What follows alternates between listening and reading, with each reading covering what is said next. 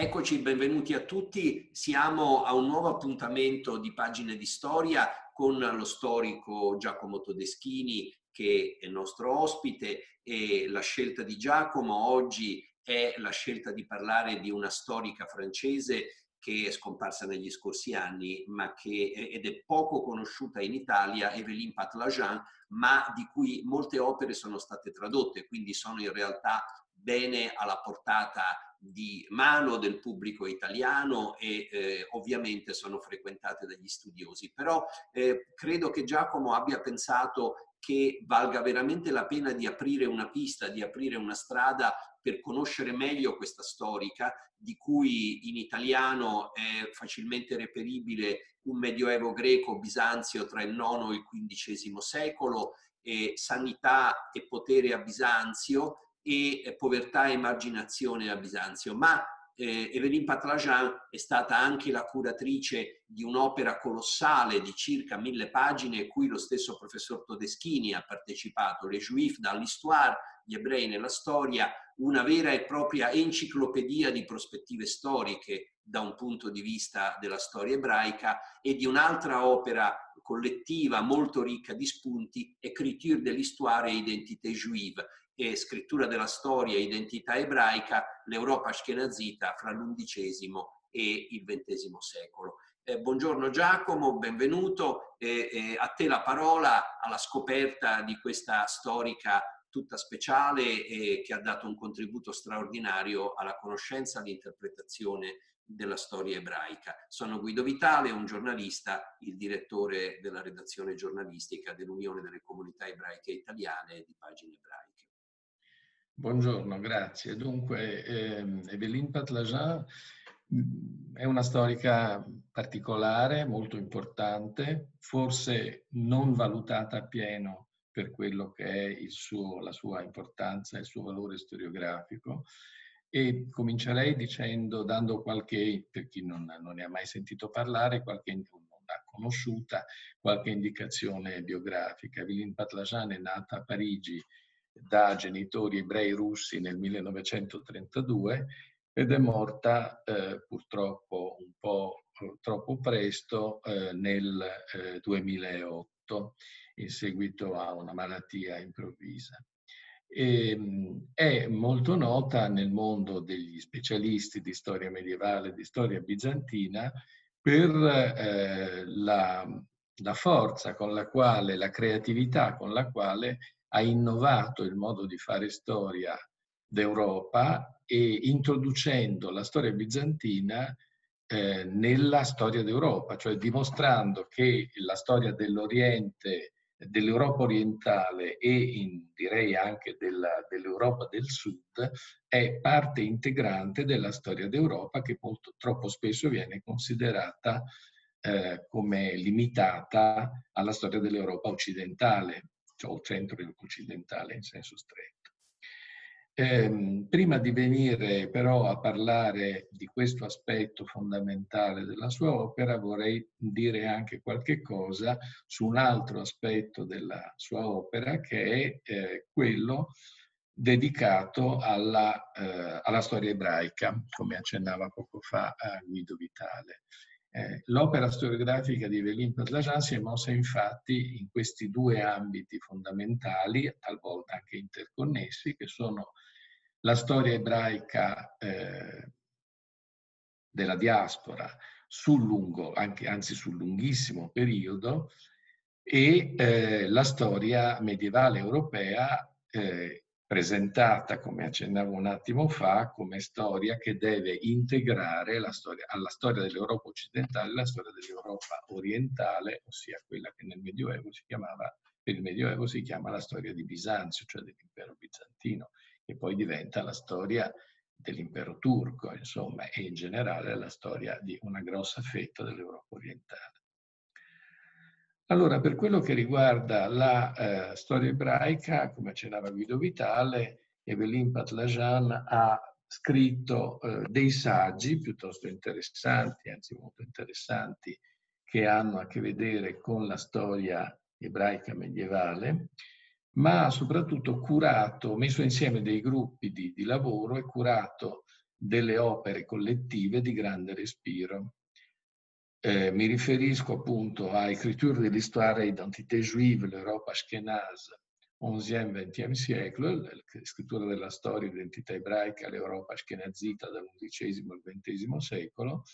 che è stato un esperimento storiografico piuttosto innovativo, è stato pubblicato dalla casa editrice Bellettre a Parigi nel 2003 e l'idea era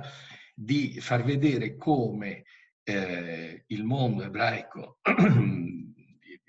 ashkenazita, diciamo tedesco, tra virgolette, abbia prodotto una propria cultura storiografica e abbia rappresentato se stesso in un arco cronologico estremamente lungo che arriva fino al XX secolo.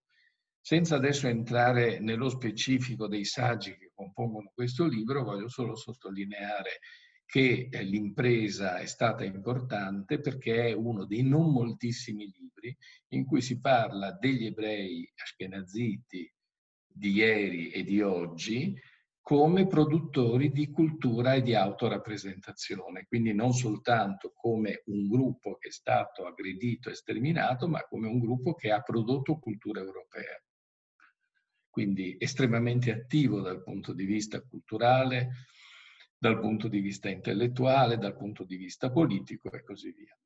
L'altra grande opera che eh, Evelyn Patlajan, insieme ad alcuni suoi allievi, Benjamin Lelouch e Antoine Germain, ha curato è stata poi eh, questa eh, grande manuale, potremmo dire nel senso alto, alto, del termine, di storia ebraica che è Le Juif dans l'Histoire. Questa, questo libro, che secondo me dovrebbe essere tradotto in italiano e magari anche in qualche altra lingua, è un volume di tantissime pagine scritto da un gruppo di autori diversi che affronta la storia ebraica dalle origini fino eh, ad oggi, cioè fino alla Shoah e, e dopo. Eh, che cosa c'ha di importante questo libro? Questo libro eh, contiene di nuovo un, un progetto che si ricollega a quello del, del, libro di cui ho parlato un attimo fa. Il libro si intitola non a caso non una storia degli ebrei, ma gli ebrei nella storia, les juifs dans l'histoire. L'idea è dunque di mostrare la storia degli ebrei come una storia strettamente intrecciata con quella di altre popolazioni, di altri gruppi sociali, eh, religiosi, nazionali e così via, e di mostrare come concretamente in epoche diverse i gruppi ebraici hanno interagito con altri gruppi e abbiano, hanno prodotto storia. Quindi è di nuovo un tentativo di fare la storia degli ebrei come storia di una presenza estremamente attiva ed influente. Quindi non gli ebrei come vittime della storia, ma gli ebrei come protagonisti della storia e non solo della propria storia, ma della storia generale, della storia europea. Questo per quello che riguarda l'importanza eh, del filone, diciamo, ebraico della produzione storiografica di Evelyn Patlajan. Eh, vengo ancora eh, adesso a questo punto a parlare un momento, un po' troppo brevemente, della sua opera, eh, diciamo, medievistica o più, per essere più, più precisi, bizantinistica. Evelyn era considerata, eh, oltre che una storica dell'ebraismo, una, soprattutto forse una storica del mondo bizantino, cioè della eh, medioevo europeo eh, orientale o se volete del medioevo europeo che si svolge nella parte eh, sud-orientale del, eh, del, Mediterraneo. E questo discorso potrebbe sembrare mh, così esoterico e specialistico, invece ha una grandissima importanza proprio oggi per capire eh, meglio il tipo di storia europea che stiamo vivendo. Eh, Evelyn Pardagian ha scritto numerose cose, si è occupata non soltanto di storia politica dell'impero bizantino, ma anche di storia culturale. Ed è per questo che tra i suoi libri ehm, tradotti in italiano vi è una raccolta di saggi intitolata Santità e potere a Bisanzio, che è una serie di lavori nei quali la studiosa mostra in che modo la religione cristiana nella versione bizantina si intrecciava con la storia del potere imperiale, della figura dell'imperatore, come cioè in altre parole la, l'idea di Stato è cresciuta tra religione e politica in area bizantina, come del resto avveniva anche in area occidentale. Il suo ultimo libro, Moyen Âge grec, cioè un medioevo greco, è una specie di grande sintesi del suo lavoro. L'idea di fondo è di eh, rimettere in discussione l'opera di un altro precedente illustre studioso di storia medievale di cui tra l'altro abbiamo parlato qualche volta fa, cioè Marc Bloch. Il, il riferimento dell'opera di Evelyn è direttamente a quella che è maggiore, l'opera maggiore, o perlomeno più conosciuta, di Marc Bloch, eh, La società feudale. L'idea fondamentale di questo libro sul Medioevo greco è che non si può studiare, non si può capire la storia dell'Europa occidentale senza studiare in parallelo la storia dell'Europa orientale, quindi non si può capire la nascita dell'Europa. Se non si considera accanto alla formazione della, degli stati europei occidentali la, la formazione e l'evoluzione dell'impero bizantino che poi a partire dalla metà del 400 diventa un impero turco, cioè un impero non più cristiano. Um, All'interno di, eh, di questo discorso sulla necessità di ricostruire la storia d'Europa come una storia multiculturale sostanzialmente, trova posto poi anche la componente ebraica, perché proprio perché l'approccio è un approccio di tipo, alla storia d'Europa di tipo multiculturale e direi anche se la parola forse non esiste, ma diciamo multigeografico, e proprio per questo la presenza ebraica diventa una presenza da riscoprire come presenza che ha costruito dall'interno sia di Bisanzio che dell'Europa occidentale l'Europa in generale. Qui intanto potremo fare una piccola pausa, non so se Guido vuole. Certo Giacomo, Beh, io avrei voluto domandarti alcune cose eh, su Evelyn Patlajani, in particolare, diciamo da giornalista ovviamente, da non addetto ai lavori, sono eh, osservando Le Juifs dans l'Histoire, che è un'opera colossale, si resta molto impressionati da una sua capacità parallela alla capacità accademica, che evidentemente era una impressionante capacità di coordinamento, cioè di concepire delle opere collettive. Opere collettive ne esistono naturalmente, ma quello che mi aveva molto impressionato quando avevo osservato le Juifs dans l'Histoire è che qui non era un'opera collettiva che era un accumulo di materiali scordinati che venivano da diverse parti, perché di questi ne esistono tanti ma c'era veramente dietro un lavoro di filo conduttore, di coordinamento. E tu che l'hai conosciuta effettivamente hai la sensazione che avesse delle capacità straordinarie da questo punto di vista. non c'è dubbio. Dunque, eh, diciamo, Evelyn era una persona di una ricchezza umana assolutamente straordinaria e aveva eh, una capacità di creare reti di amicizie che erano anche reti di collaborazione scientifica assolutamente unica.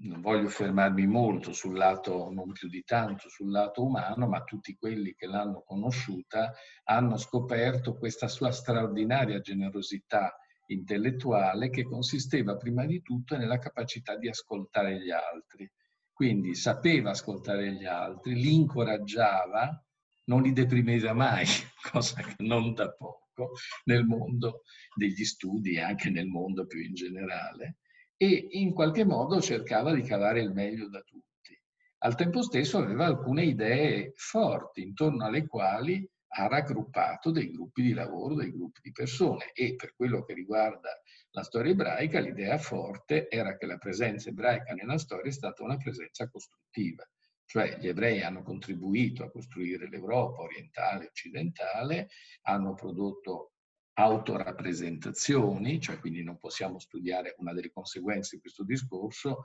che non, non ha senso studiare gli ebrei solo come un'immagine prodotta per esempio dagli antisemiti o comunque dall'esterno, cioè gli ebrei hanno prodotto un modo, un'autorappresentazione, immagini di sé, eccetera. E eh, questo da un lato, quindi da un lato gli ebrei come presenza costruttiva, storicamente attiva, eh, diciamo creativa dal punto di vista culturale e politico. E dall'altro, ma è abbastanza facile vedere che c'è un collegamento di metodo, l'altra idea forte era che l'Europa è più grande di come viene rappresentata di solito, cioè non è fatta soltanto dell'Italia, la Francia, la Germania, l'Inghilterra e se va bene, ma proprio molto bene, i paesi del nord Europa, ma è fatta anche del sud del Mediterraneo, del, di quello che è stato l'impero bizantino, che poi comprendeva tra l'altro anche i paesi balcanici, insomma una serie di paesi balcanici, eccetera. Quindi questa sua grande generosità intellettuale riusciva a mettere insieme specialisti e studiosi di, di cose molto diverse, anche perché, come dire, era una generosità intellettuale che si fondava in alcune in idee, insomma, cioè aveva delle idee importanti e riusciva a trovare in giro nel mondo persone che erano disposte a lavorare in questa prospettiva. Tra l'altro vorrei ricordare che era una studiosa, sia pure in ambiti, diciamo, ha insegnato, dopo aver insegnato a Strasburgo da giovane, lei è stata anche per un certo periodo a Roma, quando era molto giovane all'École Française di Roma, poi ha insegnato all'Università di Strasburgo e poi ha fatto tutta la sua carriera a Parigi 10, Nanterre, una delle università direi più avanzate insomma, della, della, di Parigi. E, ehm, però era molto nota, oltre che in Italia e in Francia, anche per esempio negli Stati Uniti. Un suo grande estimatore era uno studioso che insegna ha insegnato, ora è in pensione, all'Istituto Avanzato eh, di, all'Istituto di Studi Avanzati di Princeton, che è Peter Brown, che, era, che è un luminare, diciamo, della storia eh, tardo-antica e così via. Cioè, quindi era, adesso al di là dei nomi, insomma, delle cariche, eccetera, era una persona eh, molto nota e che riusciva, eh, essendo molto stimata, a mettere insieme competenze, persone molto, diver- molto diverse. E una, una, cosa che ricordo, come molti altri ricordano, era il piacere di ritrovarsi da casa sua, nel senso intorno al tavolo, a mangiare, a discutere, a, prog- a, progettare libri, a programmare incontri, cose del genere. C'era in lei una straordinaria vitalità umana, una vitalità, diciamo, di tipo generale, strutturale, eccetera, che si, che si eh, traduceva, prendeva la forma poi anche di iniziative scientifiche e quindi era una persona in questo senso molto speciale. Ancora una domanda eh, da non addetto ai lavori. Una eh, persona come Evelyn Patlajan può essere iscritta in una scuola di storici, in una corrente, oppure eh, questo tipo di persone, eh, diciamo, rappresentano un modello a sé stante, oppure sono vere tutte e due le cose per certi aspetti? Io direi che era una studiosa di enorme originalità che si radicava in quella che è stata la grande tradizione francese delle annales e della storiografia inaugurata da Marc Bloch, con cui lei dialogava, diciamo, in spirito costantemente fino all'ultimo. Quindi vi è questa tradizione della cultura storiografica francese aperta verso l'antropologia, per esempio, verso la filosofia, si ritrova molta antropologia negli, negli studi di, di Evelyn Patlajan, quindi c'è una radice forte all'interno di questa tradizione culturale francese che va da Bloch alla scuola delle Annales, ma poi una capacità di superamento, insomma, anche dei confini di questa scuola che dipendeva da sua, dall'enorme curiosità che Evelina aveva per il mondo e per collegare ambiti che nel mondo di solito vengono considerati distinti, separati. Insomma. Certo. Ecco, io vorrei molto ringraziarti per questa scoperta, perché sono sicuro che per tantissimi ascoltatori, anche appassionati, appassionati di storia, sia una scoperta. Chi ha la fortuna di poter leggere in francese può arrivare direttamente a queste opere che sono molto importanti, però in realtà mi sembra di capire è anche vero che quello che è già stato tradotto in italiano è a sua volta importante se si vuole Evelyn Patlagiai. Quindi l'invito è anche andare a rivedere il suo lavoro apparentemente non direttamente connesso con le problematiche della storia ebraica, che però in realtà ci riguardano da vicino in generale come cittadini e come ebrei in ogni caso e che sono comunque importanti e sono già tradotti in italiano. Grazie Giacomo per averci fatto da guida in questa nuova scoperta e a presto per le prossime. Grazie.